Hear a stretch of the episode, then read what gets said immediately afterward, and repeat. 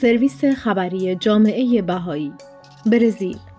مجلس نمایندگان صدمین سال تشکیل جامعه بهایی آن کشور را گرامی می‌دارد. ده آذر 1402 برازالیا برزیل؟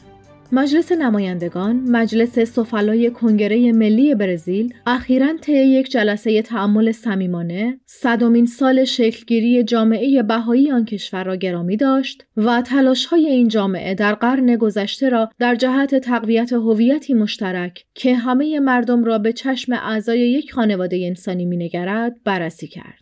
آرتور سزار پریرا دلیرا رئیس مجلس نمایندگان در بیانیه‌ای که در آغاز این جلسه توسط لوئیس کوتو یکی دیگر از نمایندگان قرائت شد عنوان کرد جامعه بهایی کمک‌های قابل توجهی به اجتماع برزیل کرده است.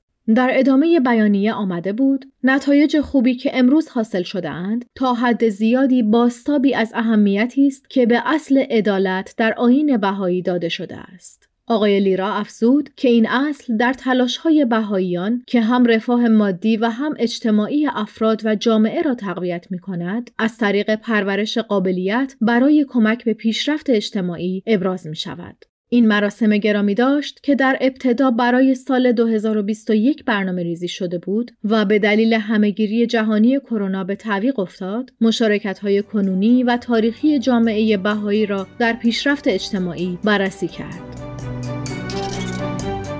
حرکت در مسیر ایمان و خدمت در اوایل قرن بیستم لئونورا آرمسترانگ یک زن 25 ساله آمریکایی نخستین بهایی بود که در برزیل ساکن شد. آقای کوتو درباره حس تعهد عمیق آرمسترانگ نسبت به اجتماع برزیل گفت این زن فوقالعاده به واسطه عشق سرشارش نسبت به مردم برزیل و تعهد تزلزل ناپذیرش به خیر عمومی توانست بر مشکلات بسیاری فائق آید گابریل مارکز از اعضای محفل روحانی ملی بهاییان برزیل در گفتگویی با سرویس خبری توضیح داد که آرمسترانگ به واسطه خدماتش در زمینه اقدامات اجتماعی در آن کشور شهرت یافت. از جمله این خدمات می توان به تأسیس یک یتیمخانه و کمک به پناهجویان جنگ زده اشاره کرد. رسانه های محلی به سبب اقدامات متعهدانه او طی همهگیری وبا و شیوع تیفوس به او لقب محبت آمیز پرستار فقرا را داده بودند. آقای کوتو با تعمل بر زندگی خانم آرمسترانگ بر نقش اساسی زنان در به وجود آوردن دنیایی صلحآمیزتر تاکید کرد و گفت بینش و نیروی آنان می تواند به ما در غلبه بر چالش هایمان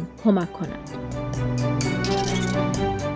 کمک به ایجاد اجتماعی هماهنگتر لیز فونچکوس کاوالکانتی از دیگر اعضای محفل روحانی ملی ضمن تاکید بر محوریت اصل یگانگی بشر در پرورش اجتماعی هماهنگ خطاب به جلسه گفت مأموریت ما به عنوان افراد، جوامع و مؤسسات ساختن اجتماعی عادلانه و مرفه است. خانم کاوالکانتی در مورد ضرورت کنار گذاشتن بیتفاوتی و تفرقه گفت ما باید شرافت و استعداد ذاتی هر انسان را بشناسیم.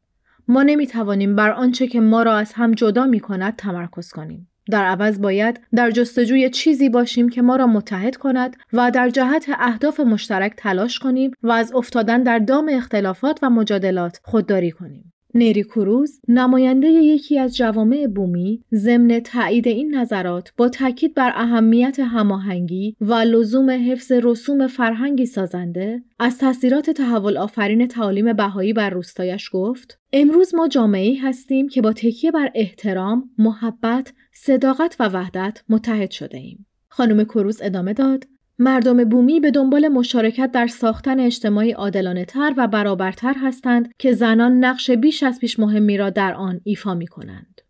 برنامه های آموزشی بهایی که توانایی مردم را در تحلیل واقعیت های اجتماعی، تشخیص نیازهای جوامعشان و هدایت قوایشان در مسیر خدمت به اجتماعشان پرورش می دهند، در بطن تلاش های جوامع سرتاسر برزیل برای کمک به هماهنگی اجتماعی بوده است. در لحظه ای الهام بخش آقای لیرا مثالی از جوانان شرکت کننده در این برنامه ها را به اشتراک گذاشت که با همکاری دولت محلی دوازده تن زباله را از رودی در سا و سباستیو پاکسازی کردند. آقای لیرا گفت این تلاش فرصتی ارزنده برای پرورش ارزشهای معنوی و اخوت بود که لازمه زندگی بر پایه عدالت و هماهنگی هستند. ایمان به جای ترس پذیرش وحدت به عنوان مسیری به سوی رفاه. اریکا کوکای نماینده مجلس طی سخنرانی تاثیرگذاری درباره نیروی بالقوه آموزه های بهایی برای ایجاد و تشویق به وحدت بیشتر درون مجلس نمایندگان گفت در این مجلس که عمدتا شاهد لحظات خصومتبار بوده است ما امروز می توانیم به آوای صلحی که جامعه بهایی ارائه می دهد گوش فرا دهیم. آموزه های بهایی همواره یگانگی نوع بشر را به ما یادآوری می کنند. این همچون آهنگی درباره شجاعتی عظیم بوده و نقطه مقابل همه ترس هاست. درباره ایمان به دیگری ایمان به امکان پذیری زیستن همه مردم در هماهنگی است.